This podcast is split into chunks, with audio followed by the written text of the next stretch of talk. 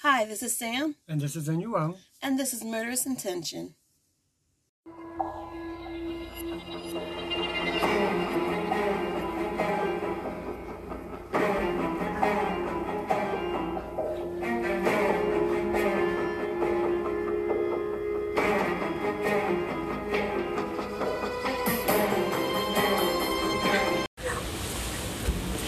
Hey guys, okay, so after a short break we had, we're gonna come back at you with another case. um, so first of all, let's just say Mary Bell was rough. Not where it was like there was she did a lot of things, but it was just a lot of things to intake about how a child can be able to do these things and kind of like seemingly get away with it. Correct. Now, for this episode, I decided to open our mind and bring in a teenager because our case today deals with teenagers who have committed this heinous, extreme, gruesome murder. Um, and so I do present to you guys my lovely child. Um, we will call her Meek just for short, just to you know, pack it in, you know. Bum, bum, bum. You wanna say hi? I'm still very upset about the last one. Okay, so she was actually listening in on the Mary Bell, and she's still a little um shooken by the disturbing details and all that. But yeah, so that's that. I'll try, I'll try my best to like in this one. Okay. So, now we're gonna go to this case, um, and it starts off like this. Um, so a girl hysterically walks in, right, to the police station, um, and she tells them she witnessed a murder. And it was a very gruesome murder. Now, the and she didn't completely completely partake in it, but she was there. And she's like hysterical. She's she's just overwhelmed with emotion because of what happened the night before. Uh-huh. Okay. Did I stir up everybody's jets? Well, let's go on this flight. Why you say no?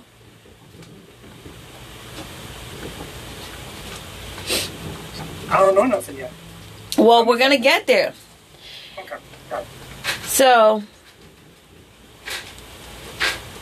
as she was saying that, as she's telling her side, earlier that day, before she went into the prison, a body was found. On, not like the side of the road, but it was like a abandoned road kind of thing. Um, and it was it looked like a mannequin for the for the gentleman who found her. And it was burnt mostly on the face and the torso. Um so let's get to the case but keep those two factors in mind okay? So. Okay. the face he's making is only like what why are we doing it? so shanda Face, okay? Okay, this is your thinking face. Okay. Okay. Okay, so Shanda Sh- Sherry, um, Sherette. I'm not gonna. I don't want to keep butchering her last name, so we're gonna call her Chandra. I mean, Shanda. Um, she was born in the Pineville Community Hospital in Pineville, Kentucky. Um, hold on one second. and her birthday is June sixth, 1979. So yeah, go girlfriend.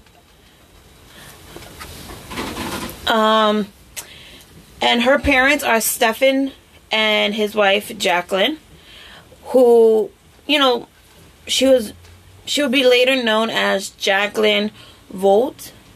Um so after her her parents separated, well, divorced, she went and was with her mom and she'll like stay a weekend at her dad's, you know, kind of like that scenario. Um, her mom remarried and the family moved to Louisville, Kentucky. Um, there, sh- um, Sandra, Sandra, Sandra had to um, attend a different school. Um, and it was in fifth and sixth grade where she went to a Catholic schoolgirl um, called St. Paul's School, where she was on the cheerleading, volleyball, and softball teams. Um, when then her mom divorced again. so then the family moved in June 1991 to New Albany, Indiana. Um, and that's where she enrolled into Hazelwood Middle School. So, like most girls, you know, um, it's you want to look good for your first day, especially being the new girl, you know. So, early in the school year, she transferred to Our Lady of Perpetual Help School, which is a Catholic school um, in New Albany, where she had joined the girls' basketball team. Okay. Okay, so this is a girl who's, you know, she's very into being into her sports. You know, there's nothing holding her back from being a social butterfly. You know. So then in 1990, we're gonna we're gonna take it back so that way you know everything that's going on of why, you know, she went from Hazelwood Middle School, then to uh, a Catholic school again. So in 1990, um, for so hold on.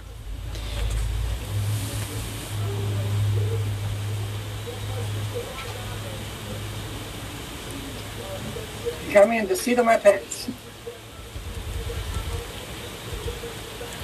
Okay, so and I know it's just um certain things seem to have gotten a little misplaced in my story. Okay.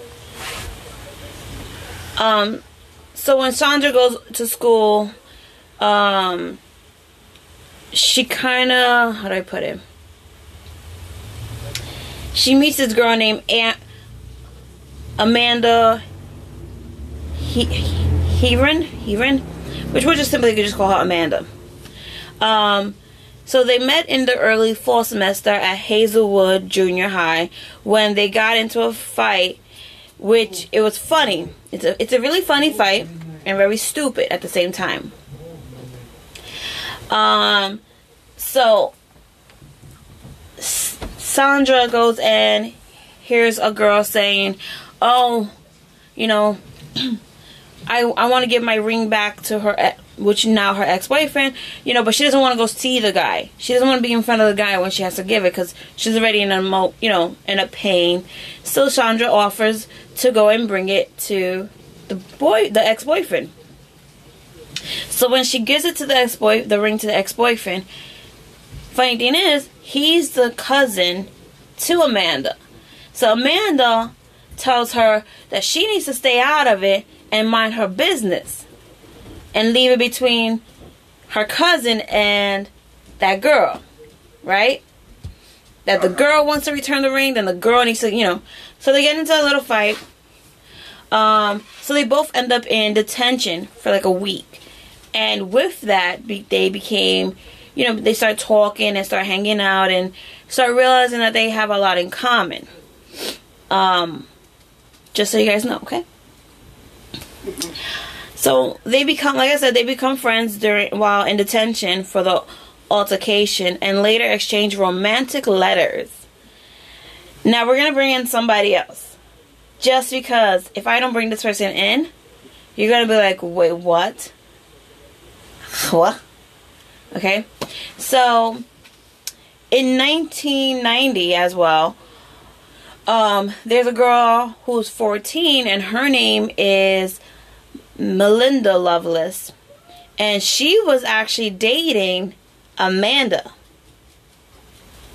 And everybody in the school knew this that they those two were dating. Okay? They didn't care who had a problem with it. They didn't care about showing their romantic expressions. So um so basically after Loveless father had left the family and her mother remarried, Loveless behavior became very erotic. She got into fights at school. She was being reported being depressed, um, which resulted in her receiving professional counseling. And then in March 1991, Loveless came out to her mother, who was initially furious. You know, she didn't want to hear that her child was um, a lesbian, and she got pissed off. Which I I can't agree with her because I'm like, you know, it is what it is. You fall in love with who you fall in love with, whatever the case may be. Leave it alone, you know. Yeah. Um, so, but then the mother came around and accepted it. So as the year progressed, Loveless' relationship with Amanda started to deteriorate because apparently now it's not that much fun, you know, when you're not kind of like sneaking behind mom's back. But Loveless also became a little more possessive, if you want to put it that way. And Amanda was not kind of into that whole thing where it was like, you gotta know where I'm at, you know? Or if you see me talking to another girl, you're gonna get jealous over it, you know?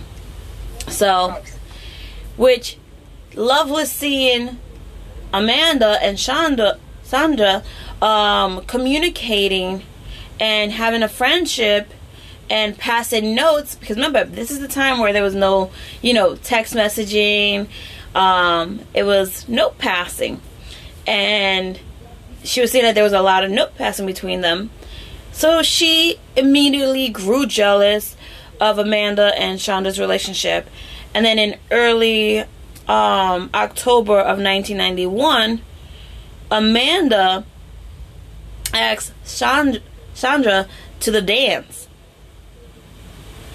um, and they went. They went together. They. What's that face for? Okay.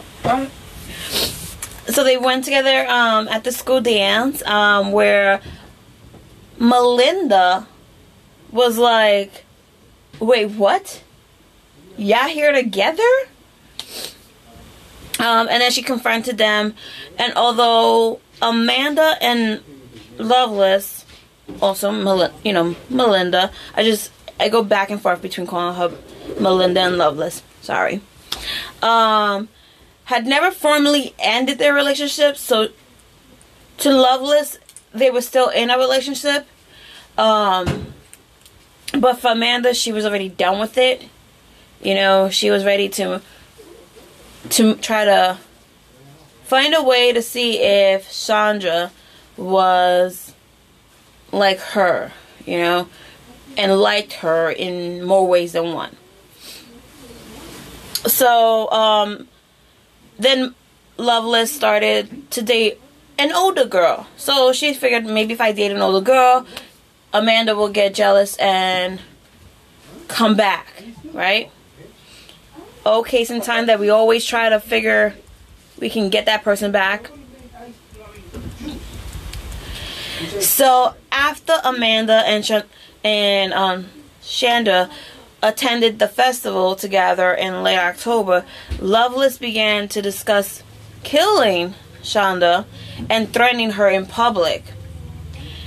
So, with concerns about the effect um, that was going on with their daughter and the relationship between Amanda and the problems in school, Chandra's mom said, I'm taking you out of school and we're going to transfer you back to Catholic school and um and it was in like late November. Um so Amanda stated she gave letters to Loveless. She gave letters Loveless sent her containing death notes towards Chandra to a youth um, prosecutor, but the youth prosecutor never did anything about it as far as she knew. So, like, there are people aware of what Loveless is saying to Shanda. And let's remember, Shanda's only 12. Okay? Loveless, um, at this point, is about like 15. So, everybody is mostly older are like in their 14s, 15s, um, and a little bit above compared to Shanda. Shanda's 12. Um, so here's a little um, back history on Melinda. So the extent of her dad's abuse towards her and his other daughters is unclear, being honest. There is various court testimonies claiming he fondled Melinda as a as an infant, molested um, his um, Mar- Marjorie's, which is Melinda's mom, um, 13 years old sister early in the wedding in the marriage, um, and molested the girl's cousin Teddy from age 10 to 14. So this father has quite a few issues that is like you need to you need to be mm, extracted. I'm gonna say that. So both older girls said he molested them through Melinda. Though Melinda did not admit this ever happened to her, she slept in bed with him until he abandoned his family when she was 14. In court, Teddy described an incident in which Larry tied all three girls in a garage and raped them in succession. However, the sisters did not confirm this account, so Larry was verbally abusive to his daughters and fired a handgun in the direction of Melinda's older sister, Michelle. There's a lot of M's going around in this family, just saying. Um, when she was seven and intentionally missing her. Um, so he shot with the intention to not actually hit her with the with the bullet. He would also embarrass his children by finding their underwears and smelling it in front of other family members. So for two years, beginning while when Melinda was five, the family was deeply involved in Graceland Baptist Church. Larry and Marjorie gave a full confession and renounced drinking and swinging when they were members. So Larry be- became um, a Baptist lay preacher and Marjorie became the school nurse. The church later arranged for Melinda to be taken to a motel room with a 50 year old man for a five hour ex- exorcism. Is exorcism still part of society? I know back then it was. Because that's when we were in the satanic um, craze panic. I thought exorcism was for um uh, banishing demons. What is it about a 50 years old man and her in a hotel room? Well, that's that's a good point, though. But yeah, not Unless, this old, makes unless sense. this old man has a demon inside him, then okay, exorcise him. They were gonna exercise her for five hours. So, what? What? what? So I, that makes me concerned now. Okay. so Larry became a marriage counselor with the church and acquired a reputation for being too forward with women, eventually attempting to rape one of them. After that incident, the Loveless parents left the church and returned to their former professions and drank. In nine, on November 1990, After Larry was caught spying on Melinda and a friend, Marjorie attacked him with a knife. He was sent to the hospital after he attempted to grab it. She then attempted suicide again, and her daughters called authorities. So, after that incident, Larry filed for divorce and moved to Avon Park, Florida. Melinda felt crushed, especially when Larry remarried. He sent letters to her for a while, playing on her emotions, but eventually severed all contact with her. So that's a little what reason of why she's a little bit crazy in the sense and very um obsessed when she falls in love with somebody, but still that does not give us a reason for what I'm about to tell you now. So we're going to jump to the night of January 10th, 1992. Sorry. So Lawrence, who is age 15, um, and I, I had a note here before about just like brief little notes on who they are. So, hold on one.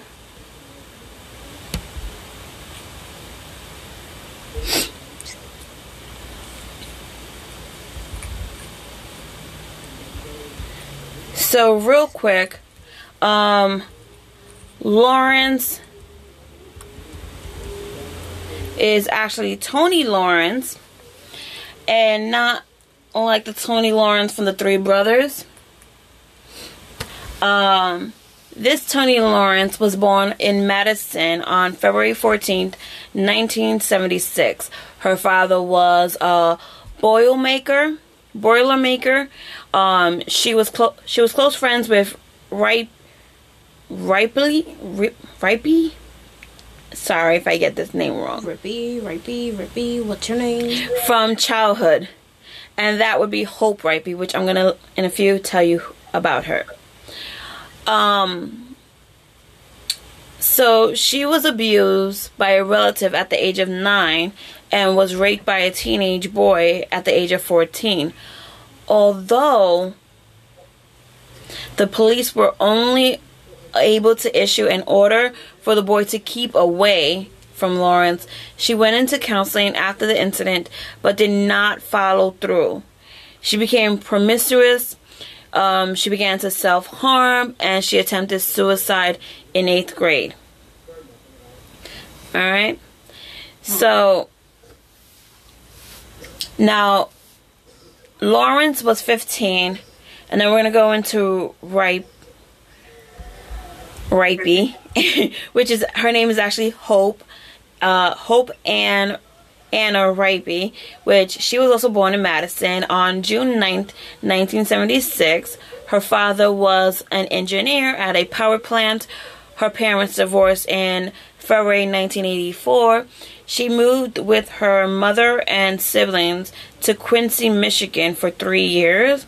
She claimed that living with her family in Michigan was somewhat turbulent her parents resumed their relationship back in Madison in 1987. She was reunited with her friends Tackett and Toni Lawrence, which we just discussed, um, whom she had known since childhood. Although her parents saw Tackett as a bad influence, As with most girls, Ripley began to self harm at the age of 15. Now, there's a lot of self harm in here. Yes. There's a lot of issues with these four main girls. So, I gave you the story about Melinda Loveless about Toni Lawrence, and now Hope Riley, who is 15. Okay? Now remember, Loveless is 16, Lawrence is 15. Ripey Hope is 15 as well. So Tackett. Tackett is actually was 17 years old at the time of this whole shenanigan, this whole issue came aboard, and her name is actually Mary Lor- Laurine Tackett, or she prefers to be called Laurie. And she was born also in Madison, Indiana on October 5th, 1974. Her mother was a fundamentalist Pentecostal Christian, and her father was a factory worker with two felony convictions in the 1960s. Tackett claimed that she was molested at least twice as a child between the ages of 5 and 12. In May 1989, her mother discovered that Tackett was changing into jeans at school and after a confrontation that night attempted to strangle her. I, what? What? Wait, who So- to strangle who? So what happened was um Laurie was changing her clothes into jeans. I guess she was supposed to be wearing skirts and that's what her mom wanted. Remember she's Pentecostal. They're supposed to wear skirts. Oh my god. Um so she would when she would leave the house, she would end up changing into jeans. Her mom find found out and her mom strangled Laurie. So social workers had became involved and Tackett parents agreed to unannounced visits to ensure that child abuse was not occurring. So Laurie and her mother came into periodic um, conflicts. At one point, her mother went to Hope Riley's house after learning that Rapey's parent father had purchased an Ouija board for the girls. She demanded that the board be burnt and that the Reapy house be exorcised. Remember, once again, she's Pentecostal. They're really into their their beliefs. I'm not gonna get into it because I don't wanna um, say anything that's hurtful to anybody's beliefs. So we're just gonna leave it like that. Um, so Taki became so Laurie became increasingly rebellious after her 15th birthday and also became fascinated with the occult. She would often attempt to impress her friends and, by pretending to be possessed by the spirit of Deanna the vampire. So So you know that's made up. yes, we all know that. Um, so Laurie began to engage in self harm as well, Oh especially after early 1991 when she began dating a girl who was involved in the practice. Her parents discovered the self mutilations and checked her into a hospital on March 19, 1991. Wouldn't any She- parent do that? I mean, like your child's committing stuff. Yes, so when your child is harming themselves, yes, put them into, you know, an institution just to I'm give guessing them. all these girls just loved to self harm themselves. They're like, oh. Even though they did, I'm not saying like they loved it, loved it like in a rude way, because I was one of them. But like, please, ch- ch- let's let's let's calm down. Like, um, I'm concerned about y'all mental well being. True. Okay, now back to this. Um, so she was prescribed an antidepressant and released two days later with her girlfriend and to- Tony Lawrence. So Laurie cut her wrist deeply and was returned to the hospital. So after treatment of her wounds, she was admitted back again to the hospital psychiatric ward, um, where she was diagnosed with borderline personality disorder and confessed that she had experienced hallucination since she was a young child. She was discharged on April 12th. So my thing is, they discharged her like a mo- like not even a month. So how do you know if she's like actually well enough? If I was a doctor, do I'd be like, you know what, you're gonna stay here for like um maybe like two or three months, just like I could like, you know, Keep an eye. yeah. And if you're like hallucinating, um, is I don't know, is there like pills for that? What was she hallucinating about? And what else did you say about it? I forgot the rest. I heard it. I heard hallucinating. I'm like, what? Yeah, what? what were you hallucinating about? okay. So I'm I'm I'm gonna leave you right there, okay? Because this is a big story. Yes, it is, and I'm over here like um, confusion. Okay. So she was hallucinating since she was a young child. She was discharged on April 12th. She dropped out of high school in September 1991. Um, Laurie stayed in Louis- Louisville in October 1901 1991 to live with various friends. There she met Loveless, and the two became friends in late November. Then in December, Laurie moved back to Madison on the promise that her father would buy her a car. She still spent most of her time in Louisville and New Albany, and by December, she spent most of her time with Melinda Loveless. Okay, I, I remember one part. So you said she had, she had um like, um a per, a personality thing. Uh, borderline personality disorder. She had so she had like a lot of personalities. I don't know what I'm thinking about right now. No, you're thinking about multiple personality disorder. Oh, so what does the other word mean? Borderline personality disorder. It's kind of like um. You searching it up now. No, I'm just I'm just so it's also known as an emotional unstable personality disorder. Um, a personality disorder characterizes by a long-term pattern of unstable interpersonal relationships, distorted sense of self, and strong emotion. Okay, so this is not to be rude, but like, aren't aren't all these girls like, aren't these four girls basically unstable? Because like a lot of drama happened in their life, they're traumatized. Let's get some therapy. Like, you're gonna, you Lawrence are gonna have this therapist. You're gonna go here. You gonna go here, and then you're just you need you Melinda you need a you need a lot of help. So you you're gonna stay here. You're gonna go to a psych ward for like more than a month. Not gonna say a year but I'm literally gonna need to get you some help. Because um you're you're a little um messed up in the head. Not to be rude but please get some help Okay. now I'm scared of every Melinda that I'll meet So now that I know about this Melinda I'm gonna be scared to be another Melinda Be like, yo, are you gonna be like Melinda Okay. Loveless? Okay. Calm down. Calm down. Calm down. Okay. The A So- caps. So, like I said, on like let's go back. Um, so on the night of January tenth, nineteen ninety two, Loveless fifteen, Hope.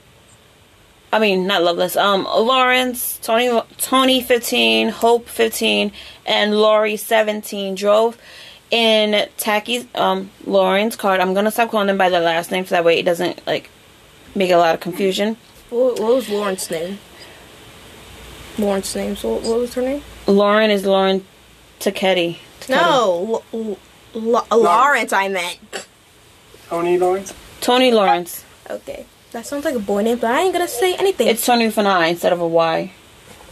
I, kn- I know I could see it, but like to me it sounded like a Okay. boy name.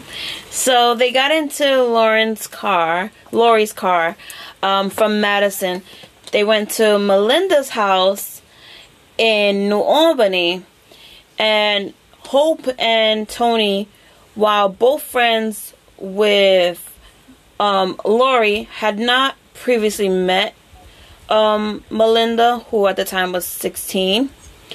But upon arrival, they borrowed some clothes from Laura, from Melinda, and she showed them a knife, telling them she was going to scare Shanda, Shanda with it.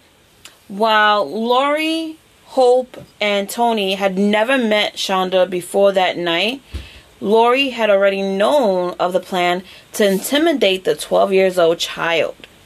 Okay? So Loveless explained, well, Melinda Loveless explained to the other two girls um, that she disliked Shanda for being a copycat and for stealing her girlfriend. How are you a copycat if you didn't do anything? Well, that's what she's saying to get these girls to kind of like agree with what she was gonna do. No, no. If I was those girls, I'd be like, okay, I'm gonna meet this girl first, then see if you're right. So Laurie let um, Hope drive the four girls to um, to Jeffersonville, while Shan- Shanda stayed with her father on the weekends. Remember, I told you that. Okay. So, stopping at McDonald's restaurant en route to ask for directions, they arrived at Shanda's house shortly before dark. Loveless instructed um, Hope and Toni to go to the door and introduce himself as friends of Amanda, which was said to be, you know, Melinda's ex girlfriend, now possibly Shanda's current girlfriend. How old is Melinda? No, I mean, Am- Am- Amanda. Amanda's 15. And uh, sh- sh- sh- Shanda? Shanda is 12.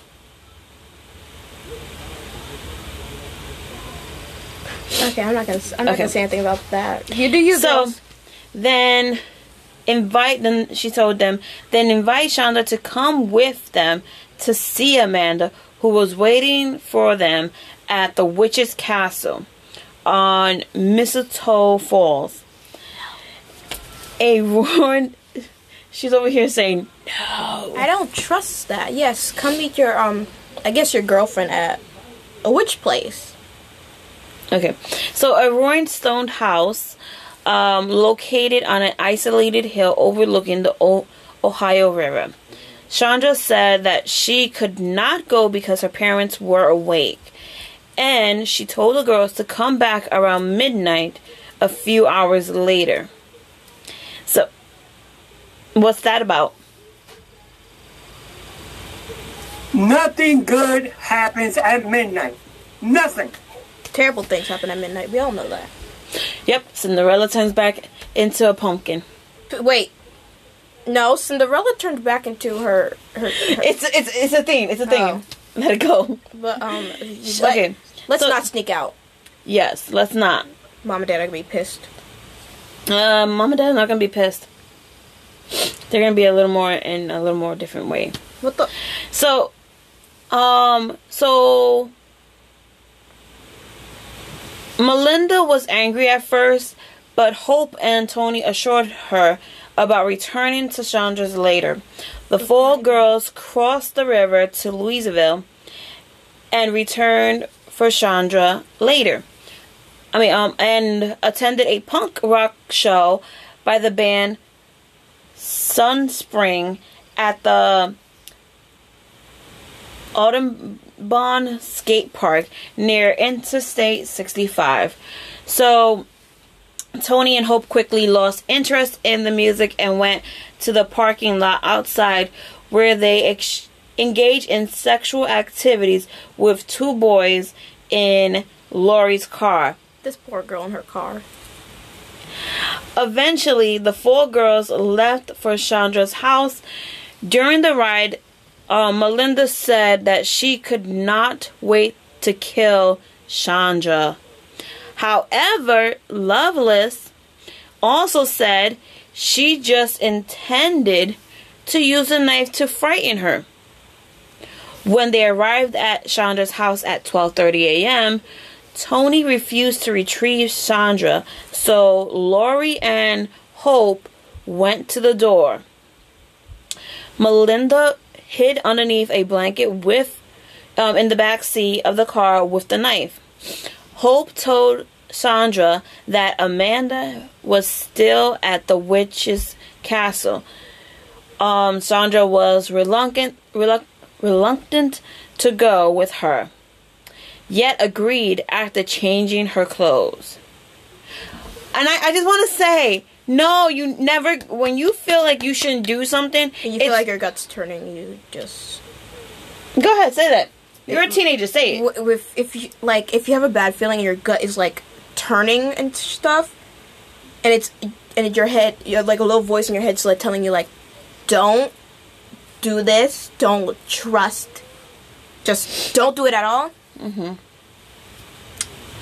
You should just listen to your gut and just like be like, no, I'm not going to. Mhm. Don't be like, don't be dumb and be like, you know what? Screw it. Sure, I'll go with you guys. Be smart. Okay. So as they as they got in the car, Hope began questioning Shanda about her relationship with Amanda. Melinda then sprung, sprang out from back the back seat, put the knife to Shanda's throat, and began interrogating her about her sexual relationship with Amanda. They drove towards Utica and the witch's castle. There, Laurie told the girls that a local legend said the house was once owned by nine witches and that townspeople burned down the house to get rid of the witches. At the witch's castle, they took a sobbing Shanda inside, bounded her arms and legs with rope. There, Melinda taunted her, taunted um, Shanda that she had pretty hair and wondered how pretty would she look if they were to cut it off, which frightened Shanda even more. Loveless began taking off Shanda's rings and handing each to the girls. At some point, Hope had taken Shanda's Mickey Mouse watch and danced to the tune it played.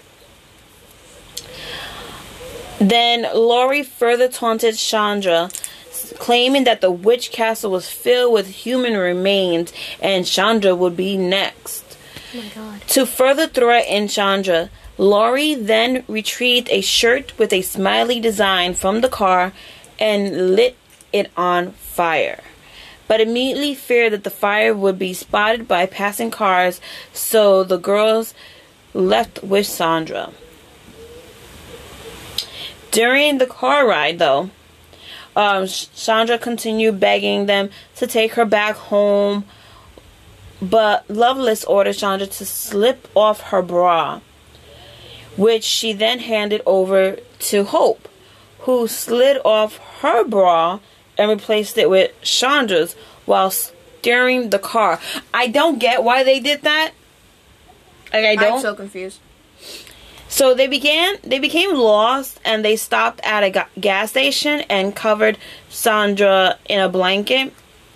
So while Laurie went inside to ask for directions, Toni called a boy she knew in Louisville and chatted for several minutes to ease her worries, but did not mention the whole Shanda abduction, you know, going on.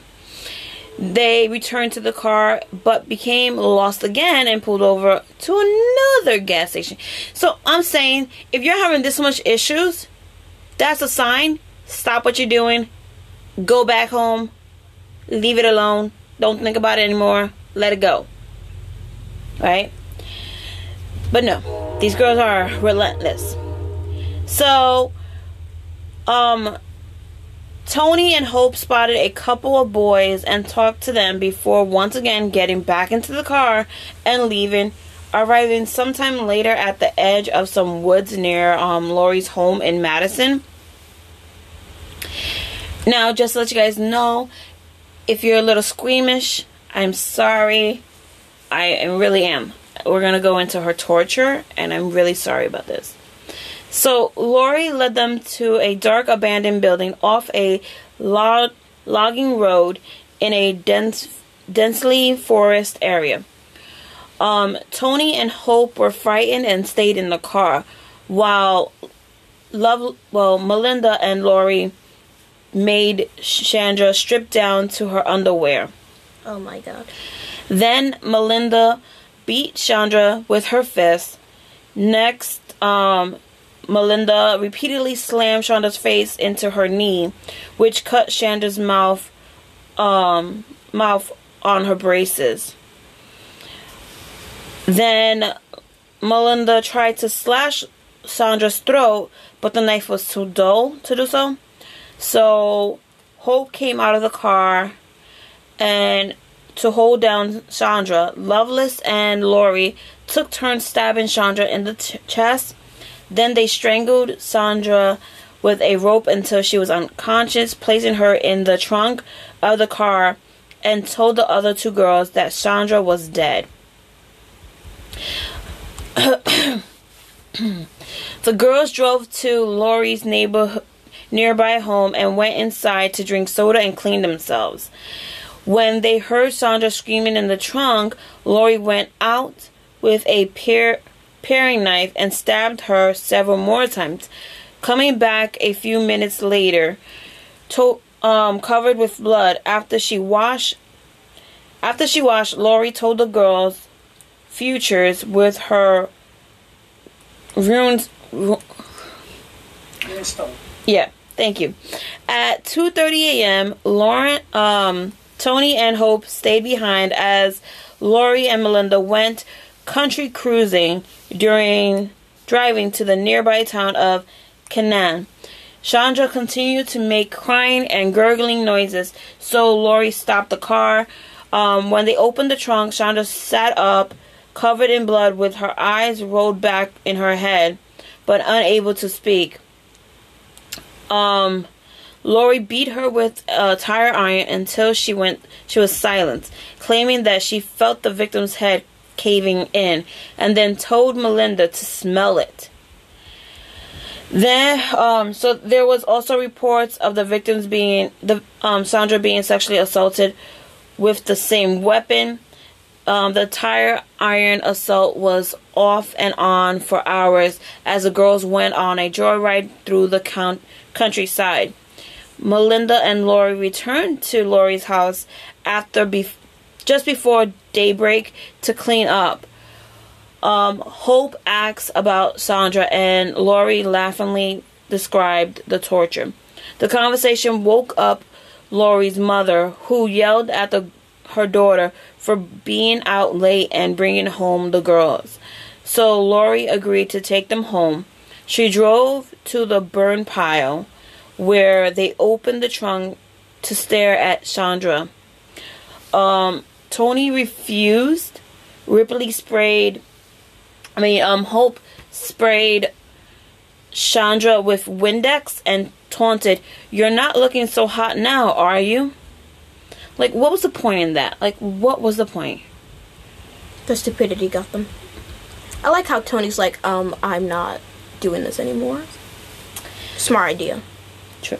You're very smart now.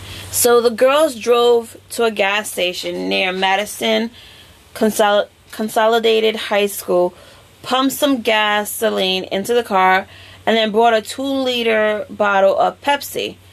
Um, Laurie poured out the Pepsi, refilled the bottle with gasoline. They drove north of Madison past Jefferson Proving Ground to Lemon Road to Lemon Road off of US Route 421, a place known as a place known to Hope. Um, so Toni remained in the car while Laurie and Hope wrapped um, Shanda, who was still alive, surprisingly, in a blanket and carried her to a field by the gravel by the gravel road. Um, so Laurie made Hope pour the gasoline on Shanda, and then they set her on fire. Melinda was not convinced Shanda was dead, so they remained a few minutes later to pour the rest of the gasoline on her. The girls went to a McDonald's restaurant at 9:30 for breakfast, where they laughed about Shanda's body looking like one of those sausage those like one of the sausages they were eating. You're disgusting. I know. Toni eating. Toni then phoned a friend and told her about the murder. I don't know why she did that. That's like the most dumbest thing to do, but uh, we'll keep going. So then Laurie then drops off um, Toni and Hope at their homes and finally returned to her home with Melinda. She told she told Amanda that they killed um, Shanda and arranged to pick up Amber later that day. A friend of Melinda, Crystal Weather Wathen, um, came over to Loveless's house, well, Melinda's house, and they told her what had happened. Then the three girls drove to pick up Amanda to take her back to Love to Melinda's house, where they told Amanda the story. Both Amanda and Crystal were reluctant reluctant to believe the story until Laurie showed them the trunk of the car with Shanda's bloody handprints and socks still present. Um, Amanda was horrified and asked to be taken home. When they pulled up in front of her house, Melinda kissed um, Amanda. She told her she loved her and pleaded with her not to tell anyone. Amanda promised she would not before entering the house. I'm like, well, I was if after seeing that, I would say the same thing. I'd be like, "Yep, I'm, I'm not gonna tell nobody." Once I get into that house, I'm breaking the news. I'm like, Mom, Dad. 911, this is what happened. Buckety, buckety.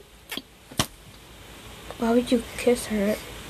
Why? Melinda kissed I her. I know. I was talking about her before.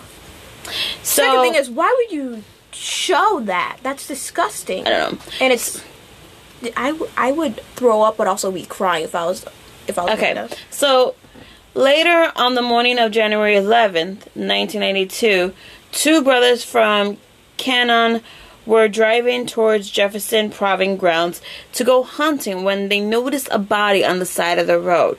They initially thought it was a mannequin of some sort, but upon exiting the vehicle realized that it was a burnt body of a child. They called the police at 10:55 a.m. and were asked to return and were asked to return the corpse. David Camp, who was later acquitted of his own family's murder, was one of the re- the responding officers. What? We just got through two cases in there. I didn't realize that. My bad. My bad. um. So Jefferson County Sheriff Buck um, Ship- Shipley and detectives began an inve- investigation collecting forensic evidence at the scene. They initially suspected a drug deal gone wrong and did not believe the crime had been committed by locals.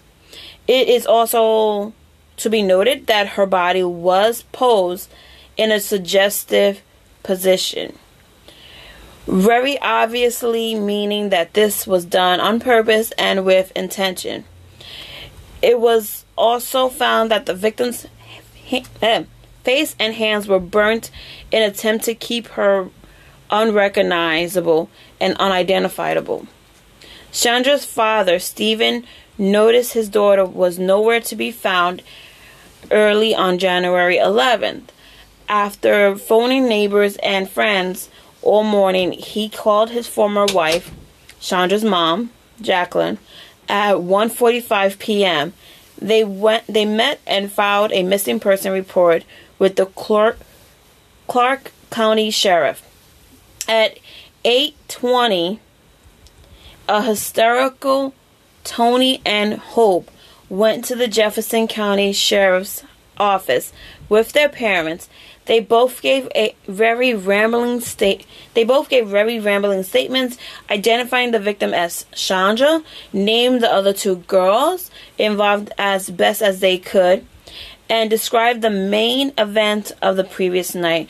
After an inter-county investigation, Shipley counted the Cl- Clark County sheriffs and finally was able to match the body to Shanda's missing persons report.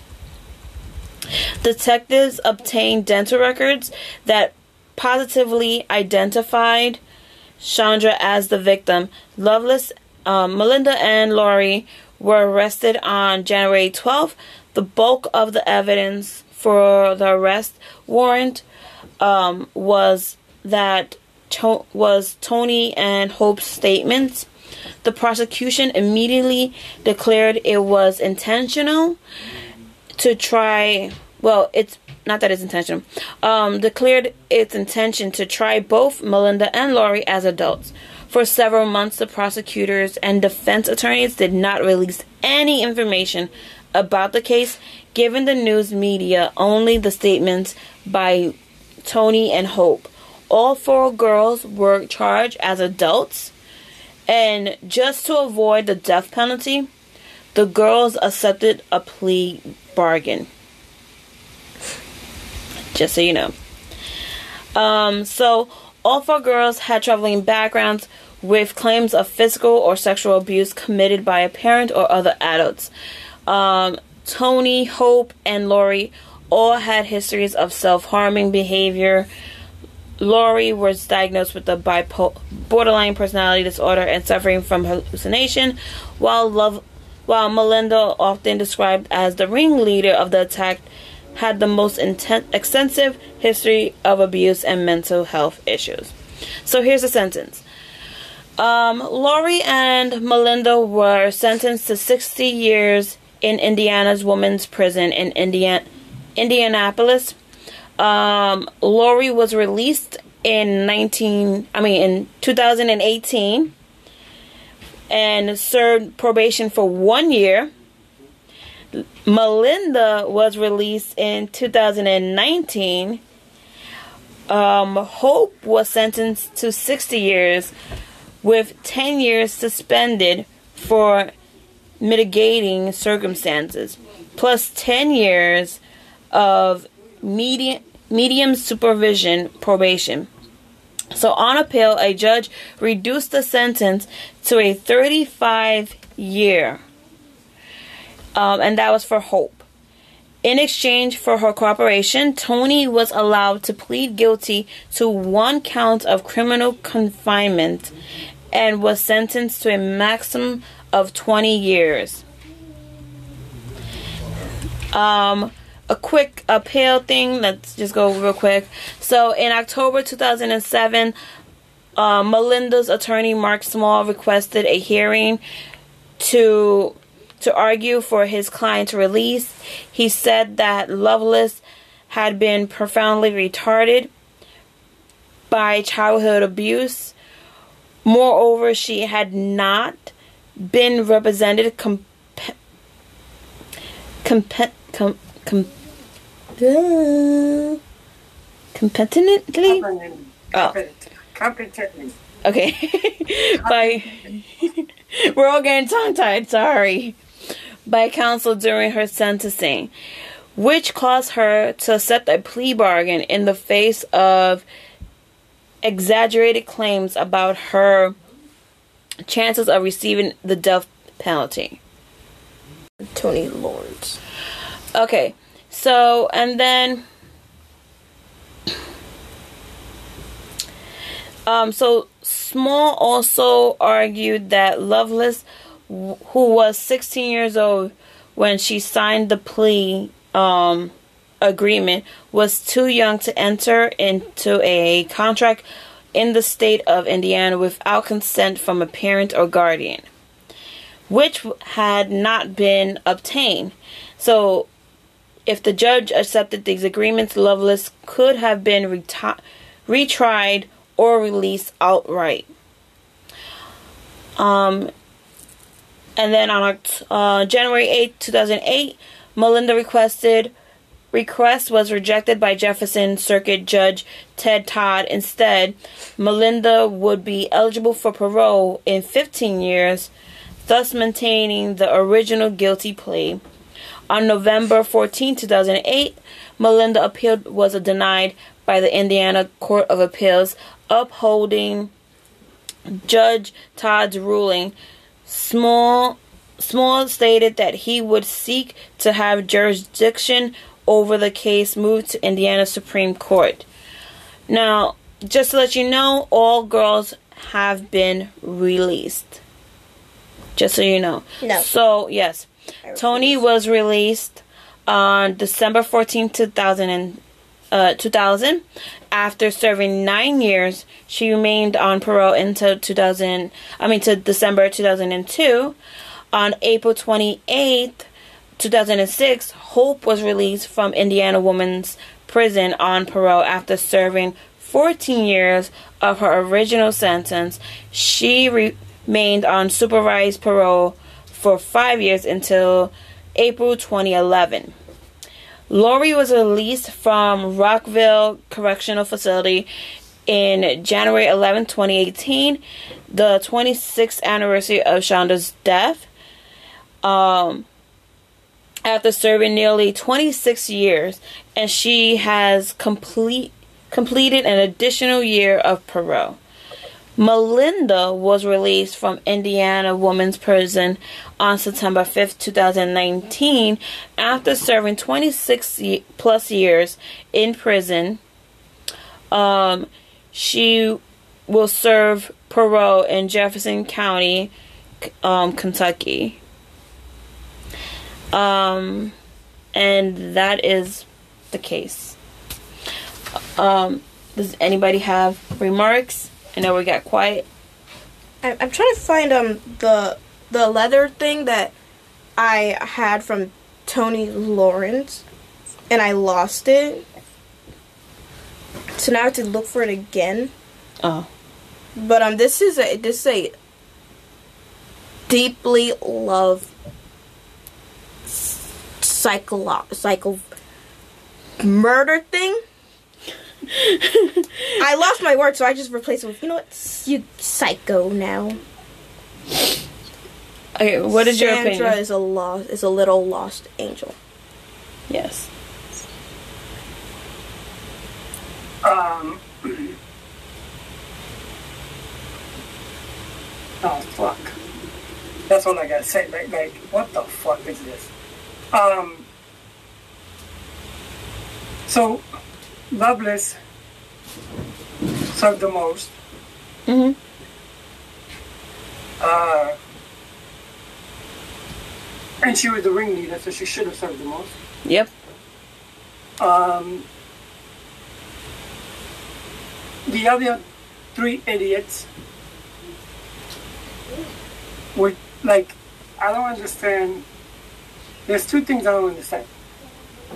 You know that you're gonna go commit a murder because at least Loveless knew she was going to commit a murder, Mhm. And Laurie. and Laurie what Tackett? Yeah, she knew that they were gonna um murder Shanda. Yes. The only ones who didn't know that they were gonna that Shanda was gonna be murdered was Toni and Hope. Okay. I can't read this because because it's in cursive, and I'm not a good reader at cursive. It's kind of blurry, so could, like, like, could you try to read it for me? Like most of the notes are blurry, and I'm like over here, like, bro, can I get a clear vision so like maybe I could see? And I was like, I know. What the hell? Okay, so this is uh from Toni Lawrence. It's called Wish. She says, "I I wish I could erase all the happenings. If that if that right, then everything would be all right. But I know that I can't for a simple fact that I can't. I know that I can fight. You had to wait. She You went back inside. You came out in shorts. I said, no, change your pants. she Yeah, it's kind of blurry. I can't read that.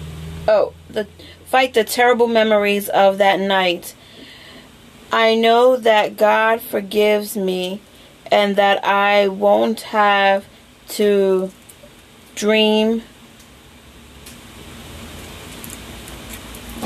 oh have to draw in that fire, fury era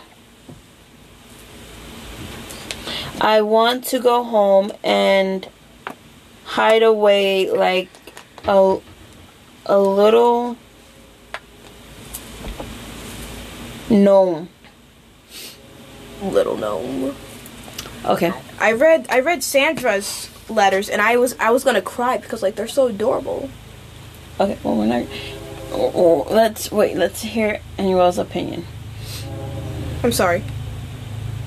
That's fine. Um, that letter means crap to me. I know. Shanda wanted to go home too. Um. So here's the thing: is that they said that the last thing Shanda said, like her last word, was "mommy." As a normal 12 year old girl would do. Yeah. Um, I think it's also sick that all this happened over A girl. No, not so much over a girl because worse things have happened over a girl. Um, but because of the thinking that she was going out with with Melinda's girl. Um, I mean, not Melinda. With Loveless's girl. Yeah, Melinda. Oh, Melinda. Okay. Um, and all they did was go to the dance together. Well, they were having secret notes. That's the part I didn't mention. Yeah, no, you did mention that they were passing notes and stuff, but were they they weren't in? Uh, well, I'm going to guess that Shanda was not in a sexual relationship with this girl. So if you want to know more, I would also recommend watching um, the Deadliest Decade 1990s. There's I think it's like episode 2 um, that discusses this case and thing is it's not confirmed if there was a sexual encounter. Um, it's just one of Shanda's notes to Aunt Amanda was I miss your touch, your soft skin, kind of like that.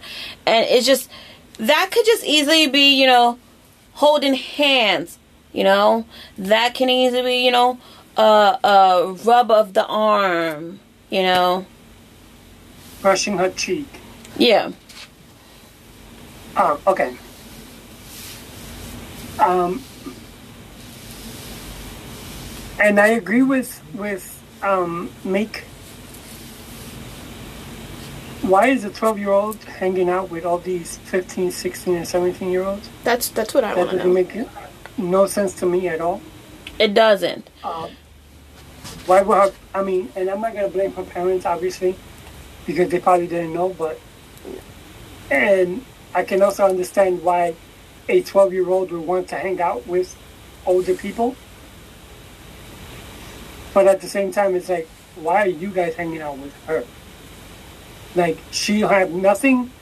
You guys are talking about boys and or girls or whatever, and she's looking at dolls and cartoons. Mickey Mouse. You know what I'm saying? Yeah. It's, it's, it's like, even though it's only four to five years apart, but in essence, it's a lifetime apart because they've grown up and thinking about who they want to date, who they want to, you know, all that kind of stuff. And Shanda's 12 years old. She's looking, she's Saturday, it's 1990, Saturday um, morning cartoons. You know what I'm saying? Well, 1991. 1991, so still 1990. Um, Yeah. I was a teenager then, so yeah, Saturday, Saturday morning cartoons was a big thing, True. you know. But it's senseless murder for no reason, just because they went to a dance together, Deeply they- loving murder. you know. And then the thing is that that Loveless herself was with her and not with her at the same time because she was dating an older woman. So what the hell did she care You cheater. who she was dating? Um, I think it just it just more of the fact of, you know, she was she had a thing for um for Amanda and to know that this young girl could take her spot and easily replace her. It's like mm, you know. I, I love I love anime. I love anime related games. There's just one game that I love to play. And it's about this girl who's in love with this boy. I'm not saying that like this is but she killed everyone that was close everyone that like eh, like everyone, even his closest friends, just to get him to love her. It's I'm not saying that it's exactly like this, but it kind of reminds me of like Amanda's the senpai. Not a yeah, man Amanda, right? And then Melinda's the yandere over here that wants her. Okay. It's like Melinda's broken. Amanda she she heals her. She gives her feelings like Melinda's not human. You probably don't understand what I'm saying, but No, I, I, I do. There's, we, I think majority of us have watched, you know, anime and are into that. So, We do know what you're talking. Like that's what I kind of get from it. But I found this like, I, f- I think it's a little bit good, better than the Toni Lawrence one. I still can't read it because it's it's kind of sloppy. Okay. Uh, actually, this is from Amanda. So Amanda writes, Shanda, I love you truly. Talk to you later. P.S. Don't worry, I still like you. Do you still like like me? Well, love, love ya, Amanda. And then she writes the date. ni- 91, 92, 93. Smooth. Smooth sailing. and then it's, it's some other things that I can't I can't understand, like that coding that they had to use. Looks like a heart. Um, Wasn't she dead in 1991? well, I don't know what those numbers 90. could mean. 91, 92, 93. Okay. I took them as years. Okay, gotcha. Like us, Um, we would take it as the years, but I think it might have been um like a code that they had. Yeah, but also the thing of I still like you is it. I don't know. Anyway, I'm not. I'm not gonna try to um, depict what a, what a 15, 16 year old is trying to think. Yeah, Um, that that's that's a that's a whole case on its own. I tried to search it up on Google, the calculator put negative 94. I'm over here like, no, that's not what I wanted. OMG. And then I go and search just Jordan's Bull, Bull, Bulls Roaster. I, this is not what I want. Okay, stop. Please stop. Um. I'm trying to get everyone in a good mood. So, I think this case, one, I don't think they served enough time. Um, no, by a long shot. no. Um, it's just, it's sad that this young girl had to lose her life over a stupid thing of because I liked someone and now you're with them kind of scenario, you know? She wasn't even in the same school anymore. So my thing is like, it should have ended already, you know? That should have been done. But it is what it is. Um, we can't turn back the hands of time, um, although sometimes we wish we could. But however, um, if you guys have an opinion or you want to send us some info about a case you want to hear us do, please email us at Murderedintentions21 at gmail.com. um, or you can always leave us a comment or send us a message on our Instagram at Underscore intentions underscore podcast. And as always, you can tweet us at uh, MI True Crime Podcast. All right, guys, we'll see you next week with another case. I just don't remember what. Um, well, it is. It will be May by then, I think. I think so. I'm so disgusted. No, um, May first is Oh, mother, Sunday. mother's uh, Mother's Month. So are we starting that next Saturday? Yes, sir. Okay. Yeah, because that's the, the what the thirtieth. I think so. Yeah. So wait, are you gonna do a wait? Are you gonna do a podcast about like mothers? Yes, we'll explain to you when we get off. What the hell? Um, so we'll talk to you guys later. Uh, try to have a good week. I'm sorry about the double feature, but you know things happens. But at least we gave you back your your episode. So Yep. It happens. Life gets in the way. People get sick and you know not feeling good. So, but anyway, yeah, we'll see you next week, guys. bye. Bye.